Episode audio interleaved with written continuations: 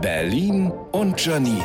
Die spitzeste Zunge der Stadt. Ich bin ja zu doof zum Autofahren und fahre deswegen immer schon Fahrrad. Ein Fahrrad durch Berlin ist ein Erlebnis für Körper und Seele. Klingelingeling, weg da, Mann. Alle zwei Meter eine Touristenfahrradgruppe, deren Mitglieder vorher noch nie auf einem Fahrrad saßen und die sogar bei Rot halten. Unglaublich alle zwei Zentimeter ein Krater in der Straße. Experten schätzen ja, dass in Berlin jedes Jahr mehrere Dutzend Fahrradfahrer spurlos in Schlaglöchern verschwinden. Kein Wunder, dass man da auch mal auf dem Fußgängerweg fahren muss. Und selbst wenn da Platz wäre für eine Löwenhorde was ja auch in Berlin nicht so unrealistisch ist. Es findet sich immer ein Rentner, der schreit, das hier ist kein Fahrradweg. Aber als Fahrradfahrerin rege ich mich natürlich auch die ganze Zeit über andere Fahrradfahrer auf. Da, ein kickt mich alle an, wie super ich bin, Liegefahrradfahrer. Dort ein Hobbyrennradfahrer in seinem körpernahen Trikot. Ah, trotzdem, ich bleib dabei, ich laufe auch in Zukunft keine Strecke, die länger ist als mein Fahrrad.